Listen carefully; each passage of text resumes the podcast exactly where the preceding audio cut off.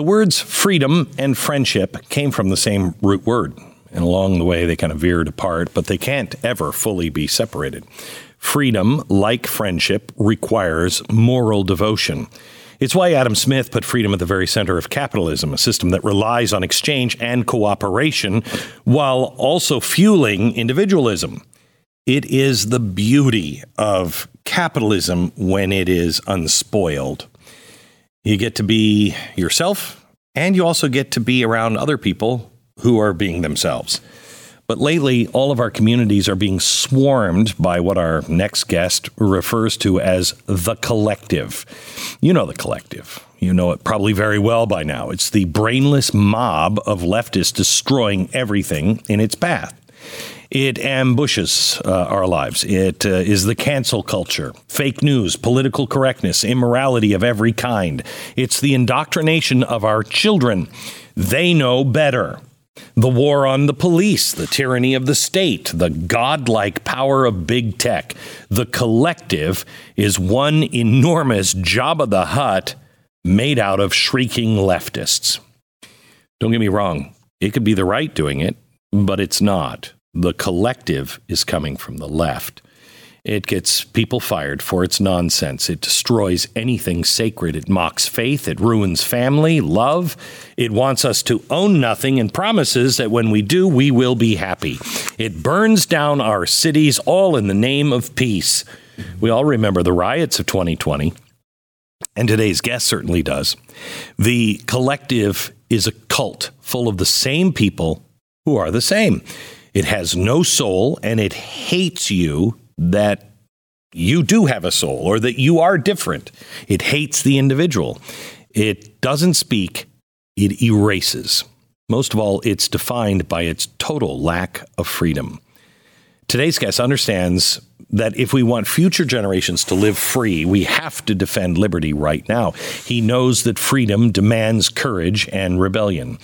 He's done it his entire life. It's what motivated him to write his latest book, Don't Burn This Country Surviving and Thriving in Our Woke Dystopia. His goal is uh, well, I would say it's simple, but no, it's not. Save America, restore liberty, rescue individualism before the plague destroys everything. What's the alternative? He talks a lot about courage in his book, and he is one of the most courageous men I know. Please welcome my good friend, Dave Rubin.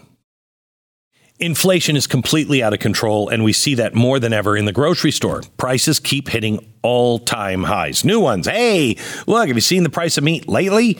The highs for meat and seafood cooking and grilling at home used to be the way to save money, but uh, I mean, not eating is really the way to save money. Prices are up nearly 20%. If you're looking to save money without sacrificing quality and food, please check out Good Ranchers. As you know, I am a rancher, and the American rancher is about to go under. They are being killed, slaughtered by, on every front.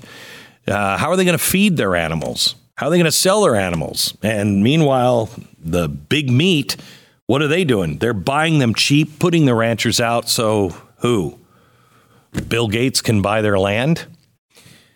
Good ranchers, they're American ranchers, and they deliver American meat to your door. Not only has inflation gone up, but the amount of imported beef has gone up as well. That's another reason to shop the selection of 100% American meat. We have to have ranchers and farmers in our country. Right now, you can get $30 off their already low price by visiting goodranchers.com slash Glenn, G-L-E-N-N. You can do a one-time order, or you can subscribe and save an additional $25 on each box. Here's the secret. I don't know how they're going to stay in business. When you subscribe, your price will never go up for the life of your subscription. Try doing that at the butcher store or uh, at the grocery store. Not going to happen. Good Ranchers locks in that price if you subscribe. It's convenient, easy to manage. You're going to be torn between talking about how great the food is and how much money you have saved. $30 discount on prime steaks and better than organic chicken today. GoodRanchers.com slash Glenn. Save on the quality you're looking for. American meat. GoodRanchers.com slash Glenn.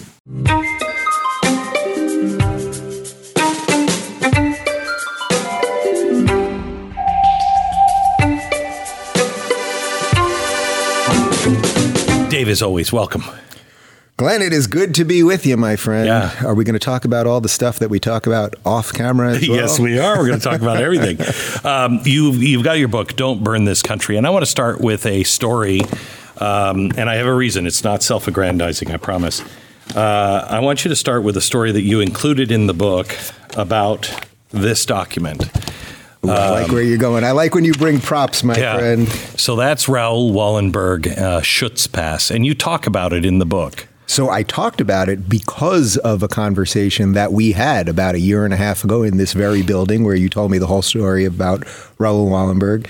And the purpose of the book, really, and why I included the story, and we can dive into some of the details, is I want people to feel a little bravery again. Mm-hmm. I, I want people to be ready to do something good before it's too late. And I think if everyone looks back on these last two years, it's like, man, we let a lot of stuff go. We just kind of, all of us, and I would include us, even even mm-hmm. the guys that talk about it for a living mm-hmm. and we're saying no mandates, and we, we could have done more. You know, it's a little bit of not to Schindler's. sound.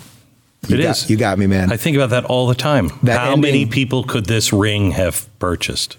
That that you know I don't know how true actually I'm sure there was a little sure a, a little bit of a, a, poetic license at the end of Schindler's but you List. know but he this thought it but he had to have thought it mm-hmm. right because as he was saving these people he could have always you know think Done of more. how many families got broke up right before he could get yeah. the wife or the child or the husband or whatever it might be um, so I include the story because we all did it we all weren't ready we all weren't ready when something came to our door, hey, we're locking you down, hey, we're doing mask mandates, hey, we're firing people from their jobs, we weren't ready to stand up. And it is not easy to stand up. Raoul Wallenberg, it was not easy to stand up. And you have to be prepared for that. I, in the same chapter, I talk about Rudy Giuliani a little bit. And I was in New York during 9 11.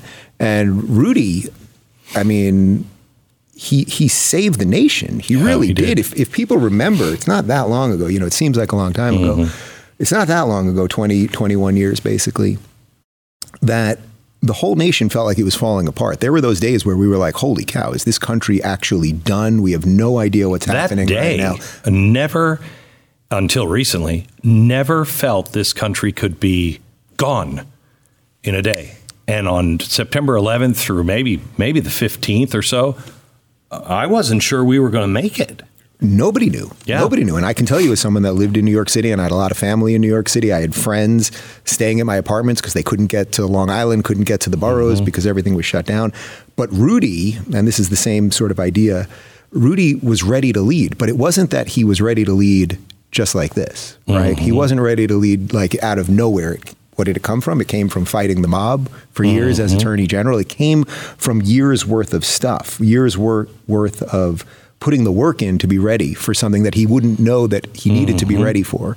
And I think that's what all of us have to kind of be doing right now because whatever just happened with COVID that we seem to be somewhat out of, although I suspect uh, not fully, and hmm. you've been writing a lot and talking mm-hmm. a lot about mm-hmm. some of the things that are coming down the pike if we're if we think about it clearly, we'll be ready when the next crazy thing happens. When they tell us, "Oh no, you can't drive on Wednesdays and Thursdays because of climate change," mm-hmm. or you should put masks back on because of this or that, we'll be ready, hopefully, to stand up a little bit more. You know, one thing I can tell you is that in this last two weeks since the book came out, and I went on tour, and I'm on planes every single day, and I'm in all these different cities to suddenly go to airports where nobody's wearing a mask and people are smiling again and people are talking to each other again and you talk to the guy mm-hmm. whether it's for four hours on a flight or you just mm-hmm. say hello i mean literally just say hello mm-hmm. when you sit down as opposed to just pretending it's not a human mm-hmm. but we all let it happen and we can't let that happen again that, that that's really in some ways even though i wrote the book a year and a half ago that's yeah. really the message and i didn't know exactly how dire it was going to get but that really is it so i'm really concerned because there's a, there's a couple of things that um, I think mentally we have to prepare for because I I think the odds are decent that they will come through. Um, well, let me give you a couple of them. And how do we prepare for them? Uh, one, I'm sorry, but something seems very wrong with the Ukrainian war thing. We keep upping. It's like we're begging for a war with Russia, and um, you know, like I said, with the um, uh, COVID virus back in 2020 and in January of 2020, when they were still welding people in, I said, I think this is going to come, but it's not going to be 1919. It's not going to be the bubonic plague. It's not going to kill a third of us, I don't think. I said, but the ramifications yes. of what we do and our economy are going to live on for a long time. Fear that. The same thing here. I don't think we're going to nuclear war. I can't believe people are actually talking about it. But we are probably going to get into war. Mm-hmm. And the steps, the draconian things that this government can do to suppress they'll say, we're only doing this on social media because of Russians. We're only doing this because you're not supporting this particular program and we're at war. Those things uh, can come and be very draconian. We should prepare for that. Can come there here. yeah, but do you think here. do you think that we are on the eve of a, a major war? Well, it's interesting. At some level, you could argue we're at war right now. I mean, mm. I know mm. war has not been declared, but mm-hmm. we also live in this very weird time where the Constitution is off, you know, yeah, usually just yeah. pushed to the side, where we go to wars. Or remember, mm-hmm. we had a kinetic military action yeah, in Libya because we didn't call it a war, so that Congress mm-hmm. wouldn't have to give it authorization. So we do all these strange things. So it's partly, you know, do we just get lost in the technical term of what does war mean? What does any of this mean? I mean, by any I think, standard definition or obvious de facto definition of mm-hmm. war, we're at war. Mm-hmm. When you sanction the hell out of a country and then somehow, I mean, just going by what Joe Biden and the administration are saying, if in effect this is Putin's price hike at the pump, then you could argue that is an act of war. Now, I don't think it's Putin's price hike, mm-hmm. right? I mm-hmm. think this is the ineptitude of our, our, yeah. our own government. Mm-hmm. But if, in essence, what the administration is saying is, oh, this country is able to radically affect our economy by you know turning down the oil, doing mm-hmm. other financial measures. Well, we're on top of that, we're we're arming people, right? We're sending them billions of dollars of assistance and military 4.7 then 13 billion and now 33 billion dollars glenn am i nuts or could we use some of that money here i know yeah, that's not how the yeah, whole system works I know. I know that's not how the game works but do you think i know but but that i think is is sort of a more interesting part it's not necessarily whether we're at war or, or not because we, we are in effect yeah. we are at war one way or another and yes is there always this idea out there basically like the guy's got nukes the guy right. has nukes. Yeah, yeah. You corner him, and who the hell knows what's going to happen? Right. But what I'm more interested in is just sort of, and I think this is what you're getting to, this sort of like slow descent into endless craziness. Like, into, look how quickly we moved from COVID yep, to, to State of the Union. We're talking about war for the. We're talking about war and not war for yeah. the first half hour. No masks in the room. The next day, Biden's outside with masks, and it's like if you stayed roughly sane in these last couple of years, and by the way, my friend, you are on the short list of people that I know. if you stayed just ballpark sane, you right. don't have to be super yeah. sane, but if yeah. you stayed roughly sane, if you didn't throw all your values out the window, if you weren't screaming that people had to be injected with things and demanding other people mm-hmm. be fired and calling for war in a country that you had never heard of before, and we could go on and on with mm-hmm. a zillion examples, mm-hmm. calling for people to be censored and all of this stuff. If you didn't do all that, you're pretty much okay in my book right now. And those are the people that I think we have to keep finding and talking to and, and giving a little of that bravery.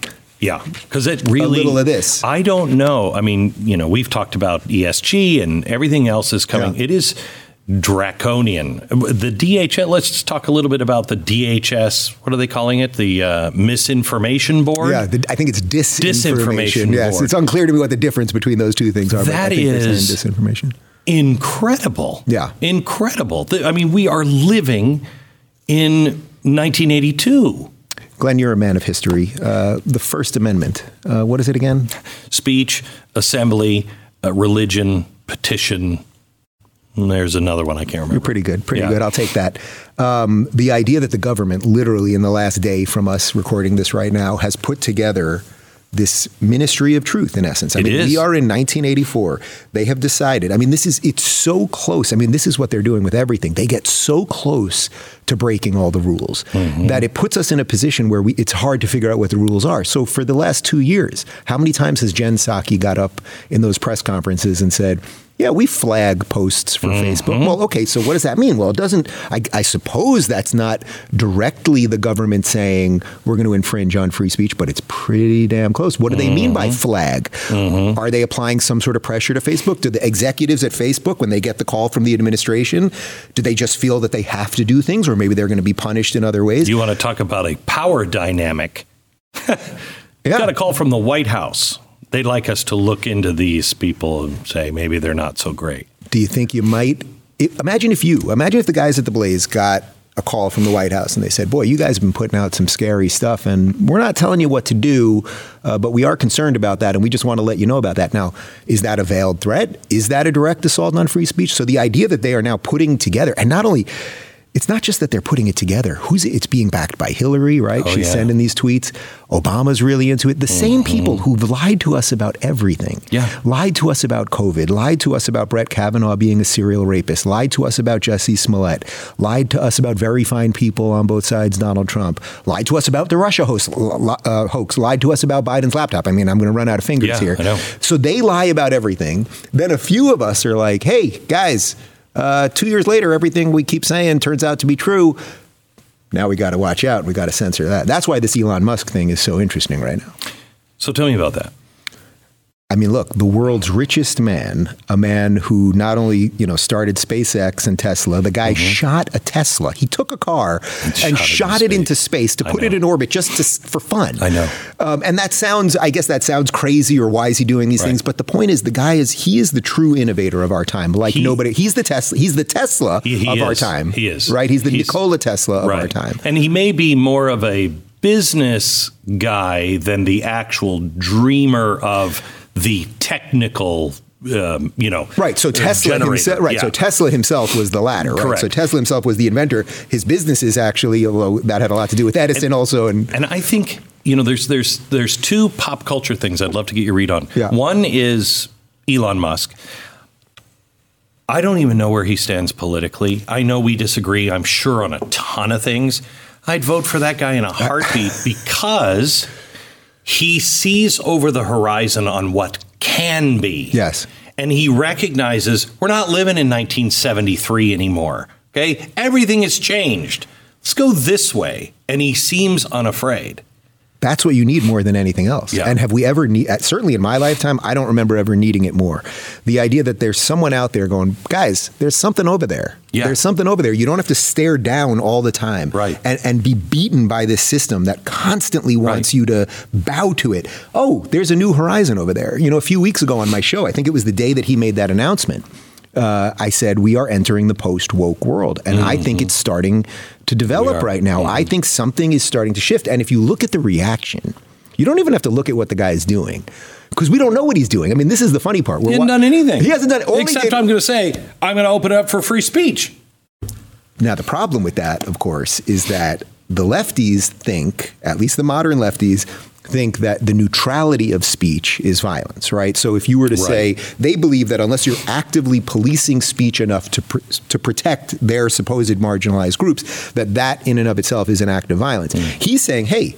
Say what you want. He's, and by the way, he's not saying. First off, they haven't come up with the policies yet. That's right. that's number one. The deal's not even dried yet, mm-hmm. right? So he's got to figure out some of that stuff. But in essence, all he's saying is, hey, let's all be here and let's let's have as much open discourse as we could. That's what we all thought legal, we had 20 years ago. Right. Yeah. But he's saying legal legal free speech. You can't say these people are on MSNBC and every, and they're saying, uh, you know, I getting rape threats and death threats. That's illegal. First, that's off, illegal. I would welcome anyone watching this to take a look at Glenn Beck's mentions on Twitter or take a look at Dave Rubin's mentions right. on Twitter. People say a lot of bad things, mean things to us all day long. Yeah. And guess what? When they're when they're genuinely violent, usually it gets deleted by Twitter. Mm-hmm. And once in a blue moon, I've had to report things that Correct. I thought were genuine, right. genuine threats. But yes, you're allowed to say mean things, and you're not going to believe this. but not illegal things. No, not not illegal things. But do you know about the block button? There's a button that you can press. What? And then other people can't uh, see your stuff How anymore. self unaware were they when they said, you know, Elon Musk, he could just he could just ban people and no one would even know. Almost as if they've been doing this. They self-diagnose all the time. Is that the most extraordinary thing that extraordinary. we've seen? Like that they it's conf, it's confession through projection. Yeah, it is. Uh, that's a great phrase that my friend Viva Frei came up with. I think that they they constantly are telling you what they're doing, Always. and they're telling you that, That you're, you're the doing one doing it. it. You- I- you you have to admire it. I've been I've been saying this since uh, the Tides Foundation. I tried to get a bunch of conservatives to make a clean model of the Tides Foundation. Yeah. Okay, fund all these groups, just do it cleanly. Okay, because I noticed. Every time they would say they're doing this, I'd go to the map of the Tides Foundation. I go, oh, it's right there. They they always project what they're doing. Right now, Donald Trump, he's saying stolen election. Do you think they're not going to be claiming that this fall? Glenn, do you remember the four years that he I was know. president? I'm pretty I just- sure I just that a read few a- people were saying he was an Ill- Ill- I illegitimate just president. read a poll that Yeah. the majority of Democrats still believe Hillary Clinton won 2016. And don't get started with Al Gore. So, what can we do? And Yeah. that, that really is the purpose of the book. What can we do? I think, as Jordan Peterson would say, you have to give the devil his due. These people have done a tremendous amount of damage to the country. For all of our good efforts, for all of the people that have been fighting this, whether in their own personal life or at, at a professional level or, or as broadcasters or whatever, they've done a tremendous amount of damage. They've destroyed the institutions, educational institutions, mm-hmm. political institutions, cultural institutions. They infected these things like Disney. They they did that, and we have to sit there and acknowledge that and go, man, that that is real, and they did it, and they did it on our watch, and we didn't stop it. We we might have tried to stop it, but but we didn't. So what can we do? We have to separate from them, and I, I really mean that. Now, I, I mean it sort of geographically. I mean it. I mean it personally. I mean it philosophically. They're not going to stop. They may lose a little momentum right now. It does feel like they're losing momentum, but they are not going They're not to stop. They, they are, I, I am convinced they are. If I can't have you, no one will. Yeah.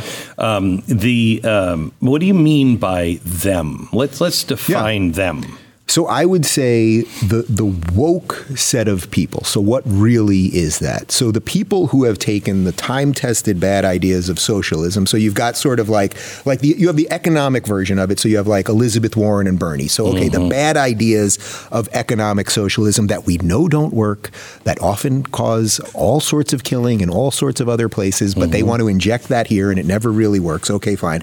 You have them, and then what they did.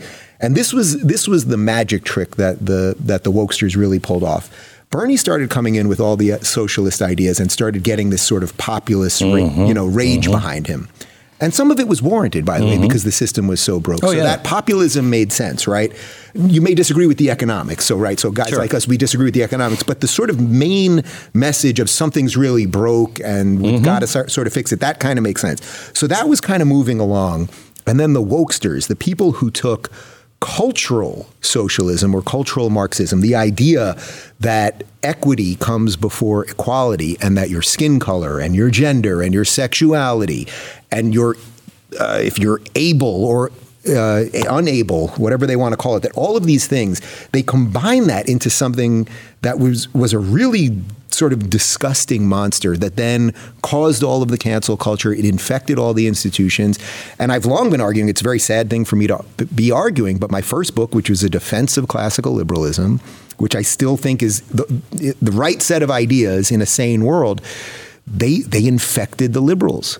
Liberals used to stand for free speech. They do not anymore. No. They used the tolerance, the soft underbelly of the liberals, which liberals put tolerance at the highest pinnacle, right? And that's a problem because then, of course, as you know, you become tolerant of intolerance. And they got in, they infected all of these things, and, and they're not going to stop. So Disney, look, Disney lost $41 billion in the last three weeks. And why did it lose it? Because they've been infected, and then one man, Ron DeSantis, said, no more. And that that I love. The idea that one man, Elon Musk, is one man. Now he may be an extraordinary person and he's the Tony Stark of our time, and it's hard to imagine a guy sending Teslas mm-hmm. into space, but he's one guy. One guy who could have done whatever he wanted. If he wanted to put his family on a rocket tomorrow and disappear from Earth and all of our mortal problems gone, he could do mm-hmm. it. But instead, he got into the biggest fight possible, the free speech fight. Elon Musk is one guy. Ron DeSantis is one guy. Judge Mizelle, the 35 year old female Trump appointed judge in Tampa, who just said, nope, no more mask mandates. And then what happens? Everybody rips them off. COVID isn't going crazy for the last 2 mm-hmm. weeks. One woman. So we just need the individual to say no to the machine. And, and well, then, it is starting yeah. to it, it is starting to happen. You know, yeah. we've uh, I've been saying, where is Churchill? Where where where's an even an FDR that we imagine him to be? You know what right. I mean? Where are the great leaders? And we're starting to see them appear. And you know, it's um, it may be part of that old um, expression that. Uh, strong men make good times. Good times make weak men. Weak, weak men, men yep. make bad times. Yep we've been in bad times, and it's these times that are now forging real men, real people of character, men or women, but real people of character and courage. So I was at a event a couple weeks ago, a PragerU event that uh, Governor DeSantis spoke at, and you know he goes up there and he just does his spiel, and if you listen to it, it's just common sense, right? It's he's not saying anything extraordinary. We're not going to let our kids be infected with racism in the name of non racism. We're not going to indoctrinate kids to think that they're the gender that they're not. Like basic stuff that we all knew five years ago. And this guy that I sort of know came up to me after and he said, Man, to just hear a little bit of honesty was so incredible. And mm-hmm. I think that's what we've all been starved from. We've mm-hmm. been we've been starved. They, they, have done our politicians and our and our media, our mainstream corporate press, whatever you want to call it they've been in such dereliction of their duty. Everything that they say, everything. When when you and I wake up and we have to cover stories on our show, it's like, man, they lied about this, they lied about this, they lied about this, they lied about this.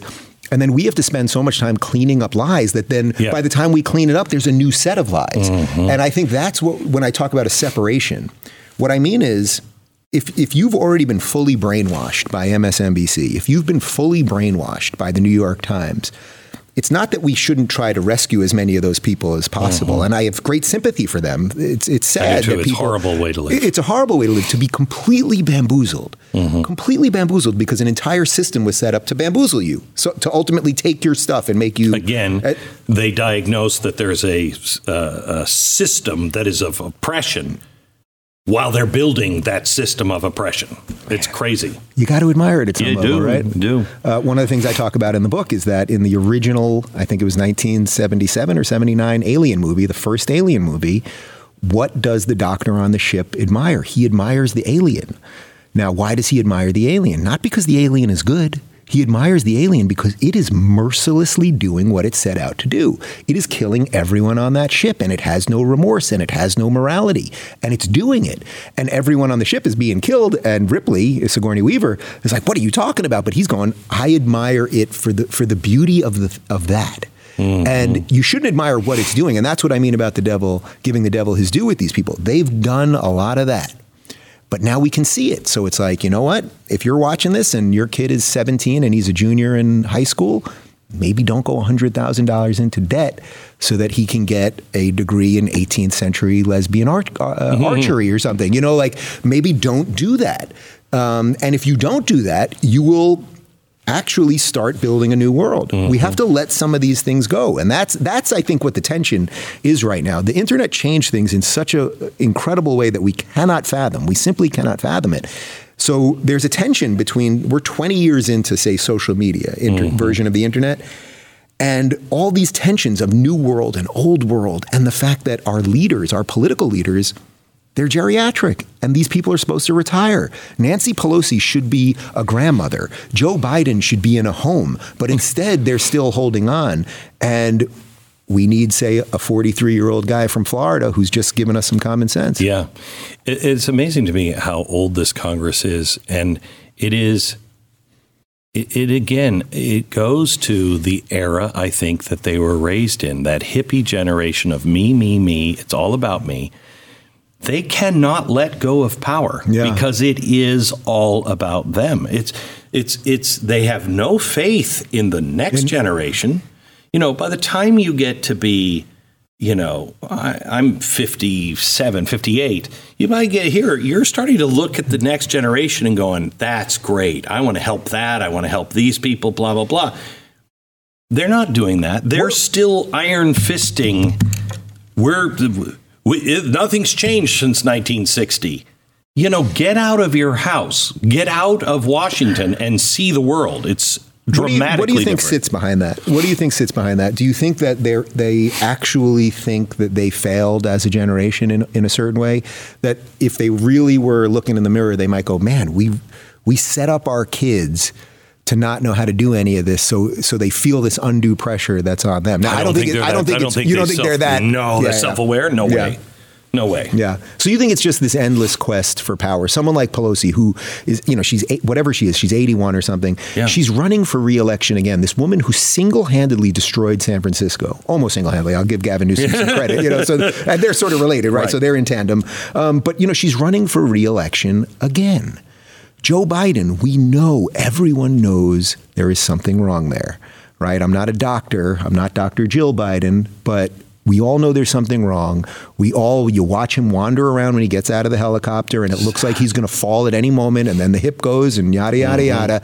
Of course, then we end up with Kamala and Pelosi, so you got to you got to Yeah. be careful. And and either way, even if I disagreed with all of their policies, which at, at this point I do, he's still the pilot of the plane. I still want the country to be in good shape. I, I don't take any pleasure in this. You know, we can we can make some silly jokes, but the fact that they refuse to let go, they refuse. You know, our generation, right? So you're sort of. Would you do you consider yourself at the sort of the top end of Gen X? Right. Yeah. Do- right. So you're I mean, sort I'm of the last year of the uh, boomer. so okay, so you're So- last year of boomer right Yeah. into Gen X, 64. and I'm and I'm 45, so I'm sort of square in the middle of Gen Mm-hmm. X. So basically, between you at 57, 58, and then a little younger than me, say 40, roughly 40. Those are the people that should be in charge. You have a little bit of Yes. knowledge. You have a, your body is still working Yes. properly. Your mind is still working properly. You're still interested in new things, but you appreciate the old things. Correct. This is where we should be. Alas, and none of us and none there. of us are running it. Yeah. Very few of us are running Yeah. it. The ones that are all in charge should have retired 20 years ago. Yeah. How are we in the most in the age of the biggest advances of all of human history? We're going back to people who were born in 1938. Well, let's go and give the people the good version of this, which is Elon Musk just Yeah. got in the game. He's somewhere in that age group. Yeah, yeah, yeah. Ron DeSantis in the game, somewhere in that age Yeah. group. Uh, the judge, Judge Mizelle, who I just mentioned, 35. I mean, she's even younger. Yeah. So there is something shifting. The question is, how much damage can these people do as they let go So- of power? And that gets to the disinformation thing that you're talking about. Who's bringing Right. this in? It's it's Hillary. So there, there- yeah. there's a couple of things here on, on this. Um, let me finish the other example. We had war. The other example is when the Supreme Court comes back, if they come back with abortion, if they come back the way I think they may come back, Yeah. the left is going to go insane and they will do everything they can to pack the court. Follow that with an election. If they don't win, they'll burn the country down. You know, they, they will go insane. How do we, what do we do to prepare for these t- eventualities that they, may not, hopefully, don't happen, but Well, it's a great question. I would say partly you should do what I did, which is make sure you live in a place that is somewhat aligned with your values. tell me the difference in that. Oh man, I mean, I lived in Los Angeles, California, a place that at one time even Glenn Beck wanted to live Yeah. because the weather is pretty great and there Yeah. Mm-hmm. was something cool in Hollywood at one time before it went bananas. You know, it's 75 and sunny every single day, and that's that's pretty good. That ain't Yeah. nothing, you know. Um, but over the eight years that I was there, first three years was fine, and then it start. You know, then you'd see a little more homelessness, a little more drug use on the street, little more crime. But then COVID comes, and next thing you know, there's rioting on the streets, broken windows everywhere, lockdown extraordinary. You know, just endless lockdowns. It was it was lockdown after lockdown after lockdown. Coupled, I mean, the one that really sort of set me off was the when the woman, her name is Sheila Kuehl, she's just a, a Los Angeles City Councilwoman, when she was the deciding vote, three to two, to shut down outdoor dining in Los Angeles, but she knew it wouldn't kick in for 24 hours. So where out. did she go Yeah. right after doing it? She went to her favorite outdoor Italian restaurant in Santa Monica. Actually, the very next day, I attended a protest at her house. I don't like the idea of protesting at people's mm-hmm. houses. That's where they happen to do it.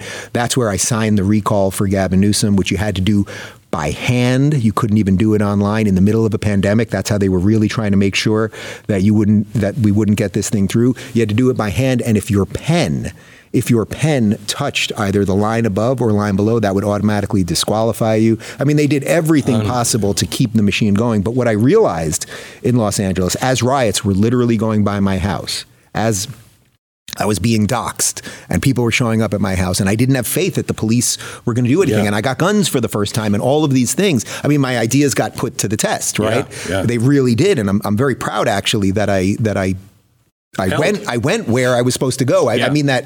I mean that physically, but I mean it mentally also. That I, I, went to the end of the road of the ideas, mm-hmm. um, and I, I, tried to stay. I said I'll fight. Our friend Larry Elder. I, I campaigned with him. The recall obviously didn't go the right way. Game changing. You know, I'll tell you, a, a, lot of people don't know about this. You know who funded the most? It's in the book. Most of the ads against Larry Elder uh, was Reed Hastings. Reed Hastings, the CEO of Netflix. So Netflix, another thing that's crumbling right now wow. under its own woke nonsense. Every time you turned on YouTube, for if you lived in Cali uh, during the recall, it were the the worst attacks on Larry, white supremacist, all all the usual nonsense one of the best human beings I've ever met. I, I mean, oh, I love Larry. You, you, you, could only hope to be as mm-hmm. good as mm-hmm. this man. Um, but it was YouTube CEO, uh, sorry, Netflix CEO Reed Hastings doing this. And now Netflix is crumbling under wokeism too. So something is shifting. But to fully answer your question, so then three months ago, I moved to Florida, and man, the second the plane was landing, the second, and I was sitting in the cockpit. I have a good friend who hooked us up so I wouldn't have to put my dog, mm-hmm. you know, down below. So we yeah. were on a private plane and I'm sitting in the cockpit, and I kid you not, as that plane landed, I felt something lift off me. I had been living people that's, that's what people that's what people don't realize. When you are living in a place that is really out of whack with your views. When I'd walk into a supermarket and I would try not to wear a mask. Yeah. And I'd get yelled at, and then I'd put it on, and then I'd put it below my nose for a second. I'd get yelled at again and it just never ended. And people didn't want their dogs to say hi on the street. I mean it really was a it was a mental condition more i was always more worried about the mental virus than the, the actual yeah, virus. Yeah. i really was especially especially after the two weeks. I grant everybody a, a long yeah. leash on those first two weeks. Even um, i'll even give you a, a month. I, six weeks. I'll even give you that. After that there's a problem here. Well, after that, then what did they keep saying? They kept saying, "Well, welcome to the new normal," and yes. that's when I knew something really was wrong. afoot because it's like, wait a minute, you guys just conceded a whole bunch of stuff. You just let go of you know a couple thousand years of churning through a lot of good ideas mm-hmm. to the mm-hmm. new normal, yeah. and we'll sit alone in our room right. all day long and pretend that we're tolerant. It was it was the new normal then it became the Great Reset, and yeah. then it was the new normal again. there was a very short period, and that's when I started getting on the Great Reset. I'm like, wait a minute, why are they all saying the Great Reset? Why is that happening? Because we're never going to go back to what we think is normal at all. You ever get tired of being ahead of the curve? Does it ever? Uh, yeah, does it ever? I do, actually. um, little, but you don't drink. That's the thing. Know, you don't I, drink. I wasted all those blackouts. don't do that. Um, uh, let me. Uh, the reason why I brought up courage at the very beginning yeah. is because I have I have so enjoyed our friendship and so enjoyed watching you. Um, uh, at one point, um, some conservatives said to me, "You you can't do anything with Dave Rubin. You can't." This is like right after, you know, the first yeah. time I'm on your show, and I'm yeah. like, Dave, we have a lot in common, but we still didn't trust each yeah. other. And um, they said, uh, uh, "You don't don't trust him. You can't trust." And I said, uh, "Why do you say that?" he said, first of all, he's he's pro-choice." And I said, "Uh huh." So was I for a long time. Um, and I said, you watch. I said, he has the intellectual curiosity and courage to travel down that road all the way to the end. And he's not going to be stopped by, I don't want to believe that. Yeah. I don't want, you know what I mean? Yeah. That takes tremendous courage. Tell me about that journey that you have taken and the times. Have you hit a time where you're like, oh crap, I don't want to be that guy. I don't want to believe that? I think everyone has that moment. If, yeah. if you're going to be honest about the issues and if you're going to really if you have some factory settings, mm-hmm. right? If you have those factory settings of just sort of default leftism, which is mm-hmm. what most people in America grow up yeah. with, culture just teaches you this sort of basic set of binaries that don't, really make any sense. Mm-hmm. Democrats are good, Republicans are bad, lefties are for peace, and you know people on the right care about war. Yeah. These people care about poor people. These people care about money. It's just a bunch of nonsense. But the entire culture, our movies, our TV, Everything. all of the stuff teaches you that. Now, I do think that's starting to shift because of all the reasons that we're talking about. But if you're going to honestly go down the road, and I think the thing that put me on the map was I just was willing to do it. I don't know where that comes from, right? Yeah. So I don't know fully where I was, why I was just willing to do it. But I guess what it was was. Wait, can we stop yeah. there for a second? Yeah. That concerns me. I was talking to yeah. a, a, very well known capitalist um, who is just a, a rule breaker, you know, a small version of Elon Musk. And um, he said, Glenn, what have we been teaching people? Everybody gets a trophy. There's no losers. There's no risk. You could get hurt. Don't worry. I'll protect you. He said this generation is completely incompatible with a free market, with success, with reality. With I- reality. It won't work because they won't. For you to say, you're a risk taker, yeah. for you to say, ah, I, I got to rethink things that is, to me, that was one of the biggest risks I've ever taken because I'm afraid what will I believe in the end? What do I believe? Is my life based on lies? Uh, where is it going to take me? You know nothing when you start on the journey you were on. Well, part of it was that I guess I just trusted my instinct. A, good buddy of mine, uh, my, my, best friend now in life, uh, who's been acting as my tour manager on this tour, we met the first day of kindergarten. And I remember mm, meeting him in kindergarten class. You've met mm-hmm, him, mm-hmm. and my buddy John. And he always say to me, said to me, Dave, you have to trust your gut until it goes so horrifically awry that you then can rethink things. And I think that really got me when he said it to me at some, mm-hmm. I don't know, we mm-hmm. probably drunk at 19 or something when he said mm-hmm. it to me, mm-hmm. but it really stuck with me. And so when that Larry Elder moment, when that famous moment when Larry Elder and I got into it about systemic racism, and now it's been seen probably 100 million times, and, you know, mm-hmm. black conservative mm-hmm. destroys libtard, and they always, put, they always put libtard in caps, and it hurts, man, it hurts. But when that moment happened, when that moment happened, and I didn't, I didn't edit it out, right? I told my guys, we must leave it in. We must. That's yeah. that, something real happened. All my entire staff at yep. the time, because I was on a network, it was before I was independent. They said, "No, we got to take that." out. I said, "No, we have to." I just, it just something came out of me. I just said, "No, we got to do it." Well, once that moment happened, that was the first part of getting over the hump. But then, what happened subsequently after? Well, then I said, all right, I've talked to this Larry Elder guy. I was told he was a bad dude. Let me see if I can talk to some of these other supposedly bad dudes. And I talked to Ben Shapiro and I talked to Dennis Prager. And then I talked to Glenn Beck. And then next thing I know, even though, I mean, the first time you came in, we, we debated death penalty, mm-hmm. we debated abortion, mm-hmm. I'm sure a few other things. Mm-hmm. Um, I do think, and I'm happy to talk about anything, obviously, with you, uh, that our, our differences have definitely narrowed, narrowed for sure.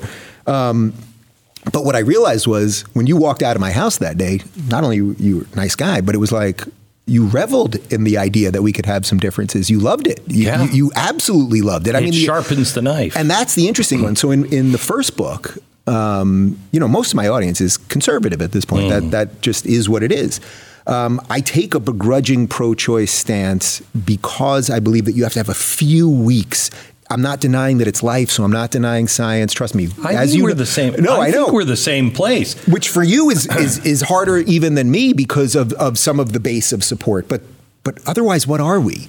I know. If we refuse to say what we I think. get to a point, David. I think we've talked about this on other issues. I get to a point to where I don't know how to solve it. Yeah. You know what I mean? I am not going to look at my daughter who has been violently raped and she just couldn't bring herself to tell me about it for eight weeks and just hoping because that's what people do yes. hoping it will go away yeah. i i will say to my daughter honey it's life the baby did not do that however i am not going to condemn you because I'm not in that situation. And I may pay for that. At the Golden Gate, he may say, you know what, that was wrong. But I don't know how to balance my compassion uh, uh, along with, you know, um, my conviction that it is life.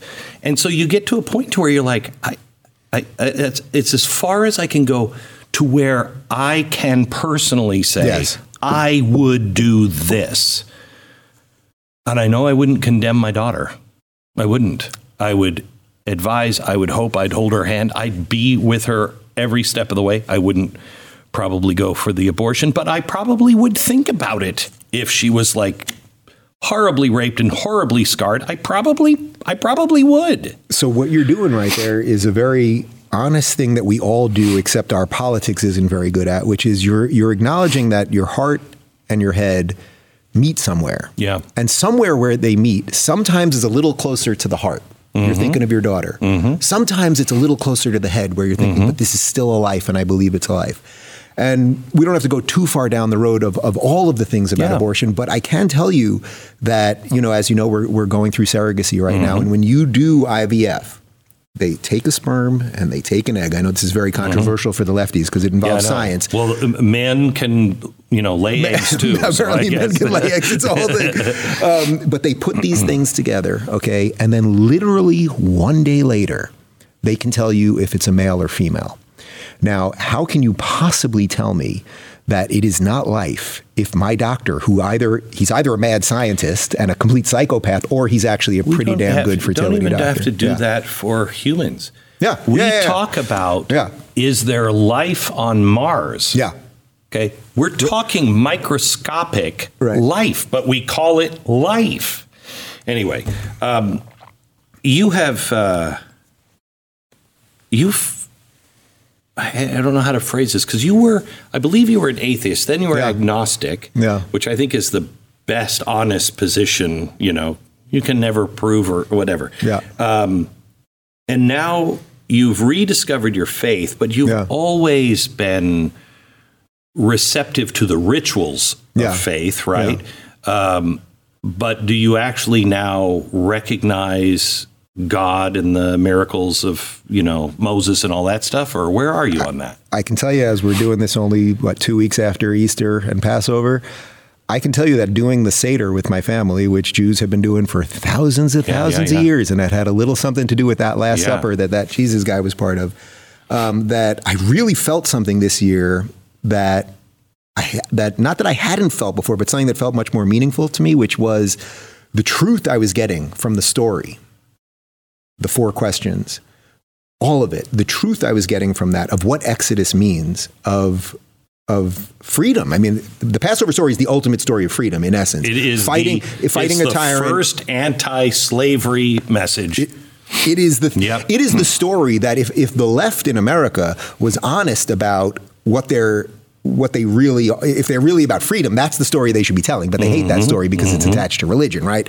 and they think religious people are backwards and everything else but when the when the seder ended i actually i turned to my dad i said man this had more truth in it than anything we hear in a in a modern context. We are bludgeoned with nonsense. We can do yeah. all of it. The boys are girls. The yeah, two yeah. plus two is five. All of the stuff. We are bludgeoned with such irrelevant confusing, per, intentionally conflating nonsense all the time.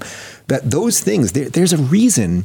I could do it from a Jewish perspective that there's a reason that Jews are still here. It doesn't make a mm-hmm. lot of mm-hmm. sense, actually. There's an awful lot of cultures mm-hmm. that have been through far less that are all gone. Mm-hmm. Somehow, despite pogroms and inquisitions and holocausts that we're only two generations off mm-hmm. of, somehow there's still some Jews here. And it had something to do with believing in something and keeping those traditions alive and all of those it things. It also had something to do with universal truth that maybe you didn't even understand at the time. But it's there washing, either way. That, washing yes. your hands. Yes. The reason why the Jews were some in some places blamed for the plague is because they weren't getting sick. Yeah. Because they were washing their hands yeah. out of respect for God. You know yeah. what I mean? God told us to do that. Everybody else was not there, there are not eating certain foods that, yeah, that got people universal truths that um, that are are just true. Um, Can I give you one other line on, yeah. on the God thing that I think yeah. is very powerful? Maybe you saw this. Um, you know, obviously, as you know, I toured with with Jordan Peterson, and he would often people would always ask him, "But do you really believe in God? What do you really believe?" And Jordan's best answer on this, I think, is is probably something that, regardless of whether you're a Mormon or a Jew or an evangelical Christian or something that we can all kind of get on, which is he said that when he was in his early 20s, he started telling the truth for truth's sake, in that he believed that if he told the truth, not that necessarily good things would happen, but it would be the best outcome no matter what. That automatically, by definition, by the very virtue of saying something true, it would have to be better than saying something that was a lie. So if you thought you could lie for a good reason, no, that ultimately truth for truth's sake. And then he said, and this is the part that brings it to faith, he said, that's the ultimate act of faith. Because there's no reason, there's no logical reason to say, oh, I believe in truth and I'm going to say the truth and thus that's going to do Correct. something good. So so saying truth matters is an act of faith if you if you actually act it out. Now I'm not going to sit here and pretend that that I do that every second of the day. Mm-hmm. I try my damnedest. Mm-hmm. I really do and I think I'm doing a better job of it mm-hmm. now than I've ever done in my life. But that notion and then you can attach that to whatever your religious beliefs are, whatever your religious stories are, whatever your traditional stories are, and your mm-hmm. family's practices and things like that. I think if you can do some version of putting those things together, you'll you'll be to get back to where we started. You'll be roughly sane. Yeah. Let me let me take you to uh, something. I did a chalkboard the other day um, on the slippery slope of how we have quickly gotten here. And I tried to explain this to my daughter when she was in college, and she was being filled by a university who was asking me to help them build a library. Um, they were at the same time they were holding rallies against me, saying I was a bigot and racist. Yeah. But um, uh, they uh, the idea of gay marriage, I've never been against because I just don't think the government has yeah. any place in it. Okay. I'm not going to tell you you can't get married. Don't tell my church that I have to marry you and I'm mean? not going to force you to marry a dude. Right. We're good. We're good. We're good. Um, and I said to my daughter, I said, I agree that gay people can be married, whatever. Government is the issue there. Mm-hmm. But everybody was making this about the government and, you know, uh, and and then it was twisted into not definitely not the government. Mm-hmm. It's love. Well, of course, love always wins. Okay, However, I told her at this at the start, I said, honey, we're not talking about gay people. We're talking about organizations that are making money yes. and want power. So it's not gay people. And I said, you watch. This will erode all of these things, okay? And so I just did, just off the top of my head, we had gay marriage, then you had to then you were sued if you didn't make a wedding cake. Then you were sued if you wouldn't take a picture. Then we had the non-gender bathrooms in Target. And I remember having the argument going, really, how many people does this affect? Really? Yeah. And we were only talking about the bathrooms right then. Um, then we we uh, had abortion gone from safe and rare to shout your abortion. Post birth uh, abortion. Right, post birth abortion. Then I don't know anybody who doesn't have compassion for Caitlyn Jenner and anyone who's living their life going through those things in their head. Yeah. Totally. But we went from forget about passion. She's beautiful, right? Right? She's beautiful, right? The most beautiful woman you've ever seen, right? Um, now to there is no gender to teaching our children in kindergarten about transgender when they don't even understand what any of it means. Mm-hmm. All of it is just we're. I mean, I think this slippery slope thing. We can finally say yes, it's real. It's real. It's real, and that gets back to what I said about the failure of liberalism, the tolerance of intolerance that but, they used. Let's put it this way: Where did you want the slippery? Where did you want this to end? You wanted it to end. I can't put words into your mouth, but I think I know you well enough. Where did you want all this to end? You wanted to end with equality for everyone, right? Yeah. That's what you wanted, and gays got there. The second the Supreme Court dealt with the gay marriage thing, there were no laws in America that stopped gay people from doing anything. You could enter the exact same uh, contract that right. a straight couple, a heterosexual couple could. And then if there had been any ancillary things that were still around, or maybe in some states or whatever, mm-hmm. then we should look at those things. Mm-hmm. But in essence, there was nothing left. Mm-hmm. But they couldn't leave well enough alone. And you brought up that there's a machinery here. Right. Th- there are organizations, the Human Rights Campaign and GLAAD and these things. Yeah. You know, uh, Chris Rock did uh, a joke in one, in one of his specials from 20 years ago. The cops need a certain amount of crime, meaning Yeah. they need a certain amount of perceived hate. Because I don't even think it's really hate. I can tell you after touring for the last two weeks in sold out shows all over the country, my audiences are conservative. I'm being given baby gifts everywhere I go. Mm-hmm. Ron DeSantis sent me two baby onesies after I met him. I mean, this is the guy who's the poster child Mm-hmm. Yeah, for yeah, yeah. homophobia in Yeah. America right now. Uh, Our friendship, like these things are not real. And that's not to say that people aren't entitled to their own religious beliefs. Mm-hmm. Of course they are. And I believe in religious liberty. And I would never force a church or a synagogue Yeah. or a mosque Right. to have a gay wedding. Although, ironically, Ilhan Omar goes to a mosque where obviously they don't perform gay weddings, but somehow she doesn't. That doesn't really get talked about Mm-hmm. for whatever reasons, right? So, so you're right about the slippery slope because they couldn't leave well enough alone. And this is the challenge of America right now. Once you get to equality, they flipped it on us and they said equity, and that's the problem. So, so what? Because I've been thinking about this a lot. I, I have a lot of gay friends, and none of them are freight train crazy. Yep. You know, on we got to teach your three year old that he might be a girl. no, I don't know any gay person Yeah. personally. Now, I mean, you know. I'm not hanging out with people who are generally socially liberal, so it's Right. not a surprise. But but but that's but what your gay friends are expo- are uh, expressing is what most people think. Right. Yeah. So, so uh, because I felt that was true, I think gay people, because I know a lot of gay people who were for gay marriage, wanted that to go through, celebrated that, Yeah. thought it was great. But they were also like, can we calm down a bit? Yeah. You know, can we just calm down? Um, and now that it's, I mean, it's bat crap crazy what's going on now Yeah. Where are the the strong opinionated um, uh, gays who are not necessarily um, uh, conservative that will just stand up and go can we stop They're there, but they're afraid.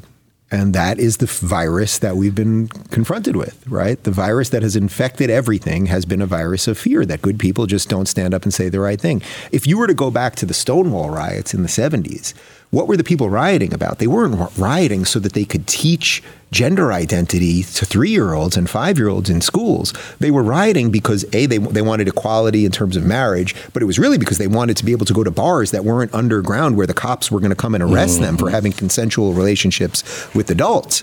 So if you were to say to the average, say 25 year old who was in West Village 1977 at the Stonewall riot if they were being honest hey what were you what were you upset about then well we wanted equality that's what everyone would say now if you were to take that person and now they're you know 65 or something I would hope that that's what they would be saying, but they're probably just not saying it that loudly.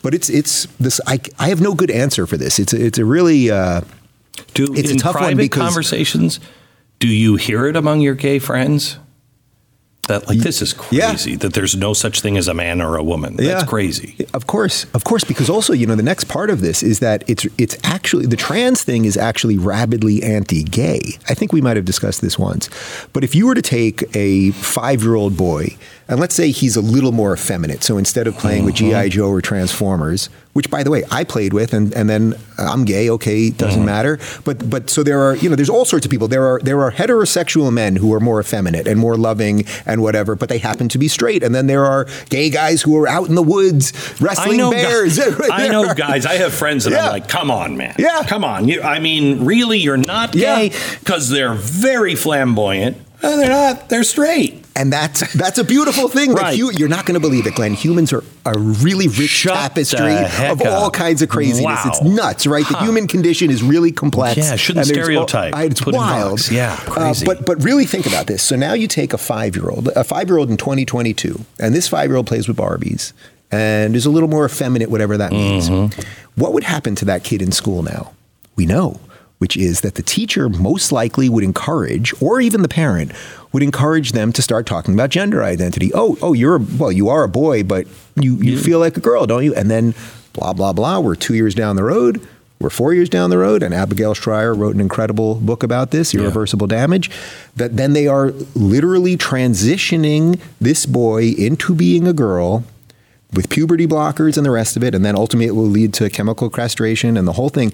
And most likely, what that boy was was just going to grow up to be hopefully a functional gay man, and that's it. So it's actually anti-gay. I mean, that's the it's thing. It's also anti-women, and, and, it's anti-women because you've got Lia Thomas, yeah. who, who by the way has male genitalia still. Yeah.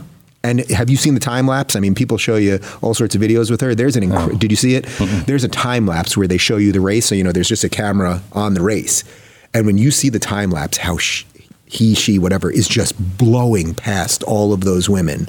You're like, it's, you know, we all know it. That's the thing. Yeah, we know it's, it's not right. You know, if if this isn't about being transsexual or different, in if this were reversed and girls said, and I'm sure there are, but I want to play football, I wouldn't care at all if they wanted to play football. What I would say is can we protect her? Right. Because she's, mo- I mean, she may be built differently, but probably not. Those I see in a high school with my son playing. And I'm like, that guy is enormous. He's going to kill you. Broken arms, broken legs, broken ankles. That was last season in my son's little school. Right. You know what I mean? Right. Girls are physically not as big as as boys are. It's just reality. It's reality. It yeah. has nothing to do with anything. So why is it why can't I say that to protect my daughter? And why do I have to uh, not protect my daughter there or protect my daughter over here? She's worked her whole life. She doesn't have a chance to win against this person. Where does this all end? You know where this ends? This ends with a washed up. I kid you not, this is what's going to happen within two years. There is going to be a washed up six foot seven NBA player who is a marginal two point a game scorer who barely mm-hmm. got off mm-hmm. the bench, who is going to say, I am a woman. And you know what's going to happen? He's going to play in the WA, WNBA and he's going to score 45 points a game in 20 minutes, crush all the women, and then the modern feminists will applaud as women are being dunked on by a very average athlete. But but but again, when you go to the slippery slope thing, you just have to take it all to its logical conclusion. That is the logical conclusion of this. If you believe that your mental state, whatever you feel in your head, overrides your biology, and that's not to deny. I, I can only imagine, because because I can only imagine what what that would be like to feel, to truly feel that you were in the wrong body. I, I I can't, I really genuinely can't imagine it. But that doesn't mean we should sacrifice mm-hmm. everyone mm-hmm. else in the name of whatever is going on with you. But we've, unfortunately, with all the trophies and everything else, we've raised a generation of people that think the world has to bend to them as opposed to having to fit into a very complex world. Yeah. Um, uh, there was a story that came out about a sheriff in Florida. I'm, I'm sure you saw it I'm trying to remember what city it's in, but there was a string of burglaries. This guy, this burglar, has been knocking off houses for like 10 years. And they keep arresting him. They lead him out, and he knocks off houses again. Well, he, last few days, last week, was um, in a string of burglaries, and he, he hit like four or five houses. One of the homeowners was home and shot him, but didn't kill him, but shot him. Okay. And um, the sheriff comes out and they've arrested this kid. He's 21. He's got a crime record since he was 13. Um, and the sheriff said, uh, Look, we don't know which homeowner shot him uh, because I think that they think they did something wrong. But in this county, the residual rate of a dead burglar is zero. And um, I cheered for yeah. what he was saying. He's like, you know what? If you don't mind, you did nothing wrong. Yeah. You know, you have all the right if they're in your house to shoot them. Uh, and the only thing I would say is come to our shooting classes on uh, Saturday because you would have saved the taxpayers a lot of money on this guy. And that's horrible to say. Right. However, this is the Yellowstone factor. We what you watch Yellowstone? I don't. I don't. Oh, I know. So I know. It's on the list. Yeah, I know, it's on I know, the list. Know, It's on the list. so yeah. you watch Yellowstone, yeah. and these guys are killers. The yeah. family, they're mobsters, okay? Um, however, it's all couched in common sense. Yes. You know the government's not going to do anything. You know they're going to come in here and take our land. You know what that's about. You know what I mean? Yeah. And so America is coming to this place, and Hollywood yes. knows it. Yes. America is in this place where we we are not at the place where we are taking it into our own hands, but we're at the place where we look at people and go, "Yeah, damn right, good for you."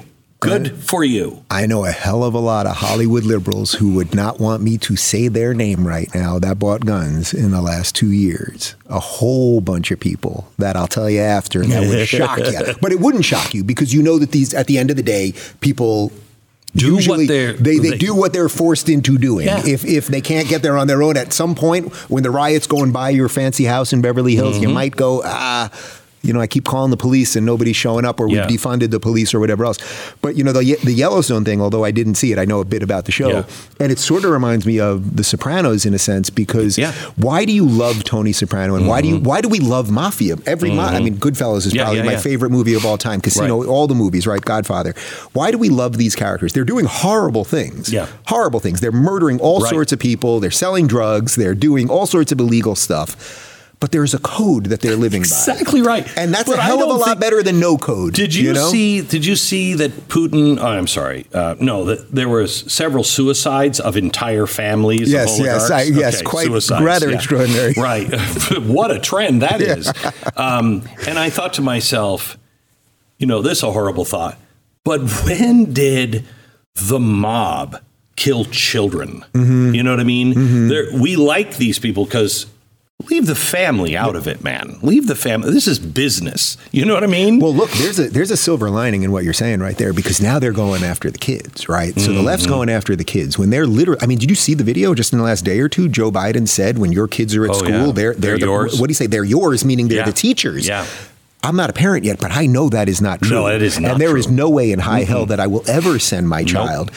So that's where I think the overreach. Look, the overreach led to Glenn Youngkin. Glenn Youngkin was not supposed to win, mm-hmm. and it was mm-hmm. only until two weeks before the election that he said, "No more CRT, no more of this BS but abusing our kids." That yeah. in a national level, I see that locally, but I see the Republicans doing nothing. I mean this is the greatest opportunity yeah, ever, and they should be saying. This, we're gonna we're gonna dismantle the Department of Education.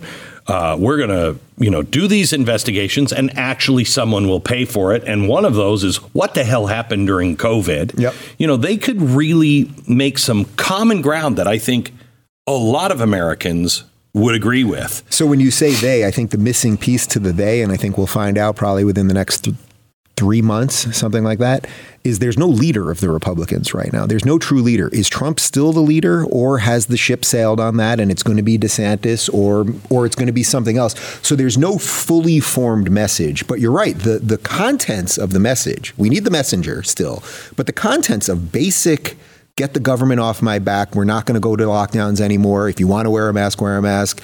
Vaccinations are not going to be mandated. Mm-hmm get rid of CRT, get rid of the gender stuff. That is completely the winning message. And I think actually what we're seeing now, to get back to some of the Elon Musk stuff, with Twitter is as now uh, suddenly guys like you and I, our followers are exploding suddenly. That's not. Isn't that weird? It's boy, that's that's awfully weird. Suddenly, that's this strange. guy buys the company. It's not even done yet, and mm-hmm. suddenly I gained hundred thousand followers yesterday you know on Twitter. You know what it is? I we're really, just that great. Uh, yeah, we're just that great. I really think because if I were running a dirty company and I knew somebody was coming in and they'd expose me, I would say, you can't change it overnight. You know what I mean? People. But just slowly change it and let those people. And that's what's happening. Hillary Clinton loses 100. Dave Rubin gains yeah. 100. What? Glenn, when we find if, when and if, well, let's say it's when and I and or it's if, but I hopefully think it's it's when, meaning very soon um, when we find out what the level of manipulation is, if we fully get it, I think it's going to completely change the game. Do I've always said. That, do you think that that will be able to be forensically found? Well, that's the question, and and Elon's not stupid. No, right? he he ain't stupid, no. and he knew what he was getting involved in here. As I said, he could have sent his family to Mars and just checked out mm-hmm. altogether, or he could have bought Bora Bora and mm-hmm. put up mm-hmm. a freaking wall around mm-hmm. the ocean and said that's it. But he got into this fight, so he had to have thought ten steps ahead, and he had to have had plenty of meetings with his top people. Guys, once we do this we're going to have access to all of the stuff. Who, who, where are the emails related to the Hunter Biden laptop? Mm-hmm. Who killed that story? Was it, did it come from Jack at the time, Jack Dorsey? Does he care that deeply about that, do you think? Well, it's going to care about him whether he cares about it, meaning he's in charge now. He stepped in it. Yeah. So he, I don't think he stepped in just like, oh, I'm for free speech. Let me just have fun. I think he stepped in knowing, man, the Pandora's box here this is a Pandora's box of right. Pandora bo- Pandora's boxes. So it's like not only do you have to grapple with the hey, Trump may want back on, although he's saying that he doesn't right now, yeah. but the emails related to the Hunter thing, I think what, there's yeah. some there's oh, some yeah. digital record in there. Yeah. Did the government or the administration or somebody say to them, kill this story? And if they did, we got something major on our hands. Although half the country won't believe it, so that's another problem. So let me let me ask you just two quick questions. Um, the um, on Elon Musk, he is deeply involved with NASA. Yep. He is deeply involved in global trade, China, the United States, the government. I mean, they can make his life yeah. hell. Yeah. And uh, and I think they probably intend on it does he do you think he weathers that storm? Do you think he I mean, I think he does. Yeah. That he knows I've just pissed off every really powerful person, company, and country in the world. You know, they always say when you get FU money, everyone always says, if I had FU money one day, yeah. I'd tell everybody yeah. what I think. And I have found, I know I, there are a few exceptions to this. I would say, in my world, at least, Peter Thiel, I would say, is someone that really is still fighting to the best of his ability against the system. Right? He's he he stepped down from Facebook to fund candidates. The guy's got 1000000000s mm-hmm. and millions of dollars. Again, could do whatever he wants. Mm-hmm. Does not need to be in the fight, but he is standing up for what he believes in as an outsider. Right?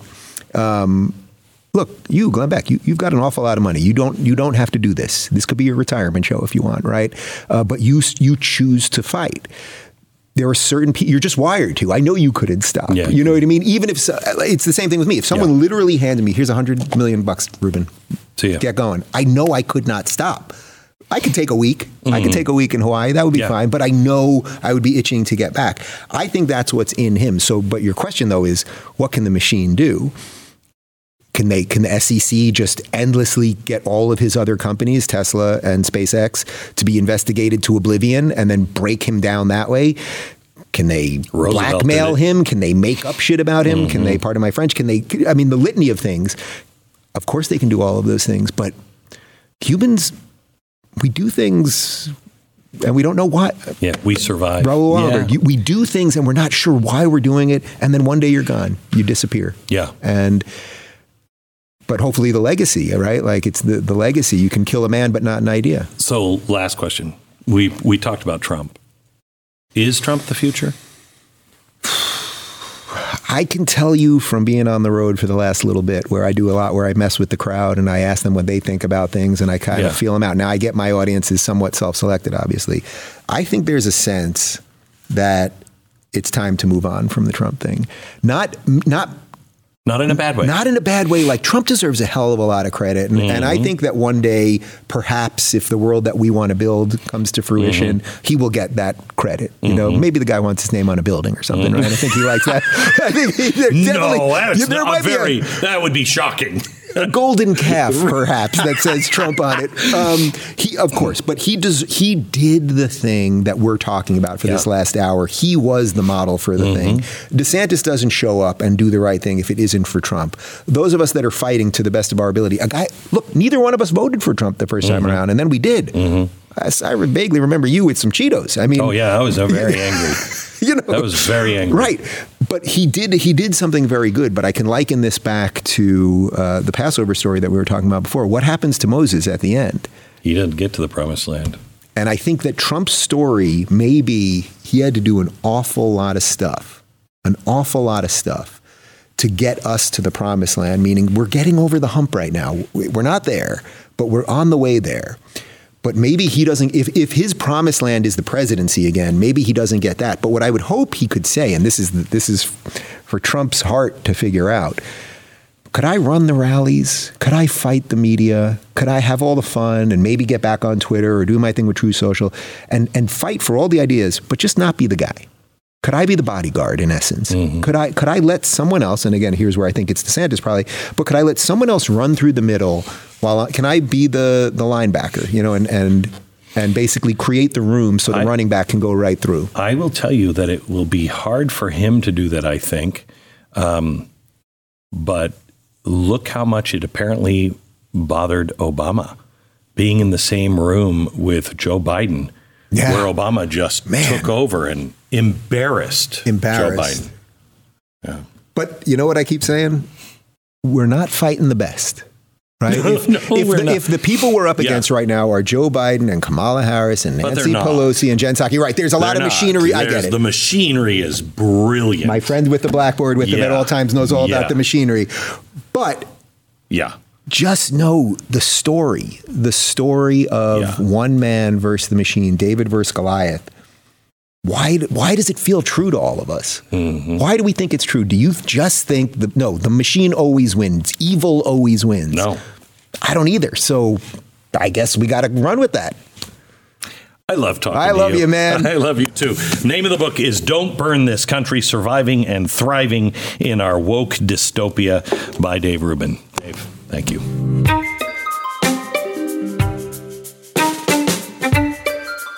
Just a reminder I'd love you to rate and subscribe to the podcast and pass this on to a friend so it can be discovered by other people.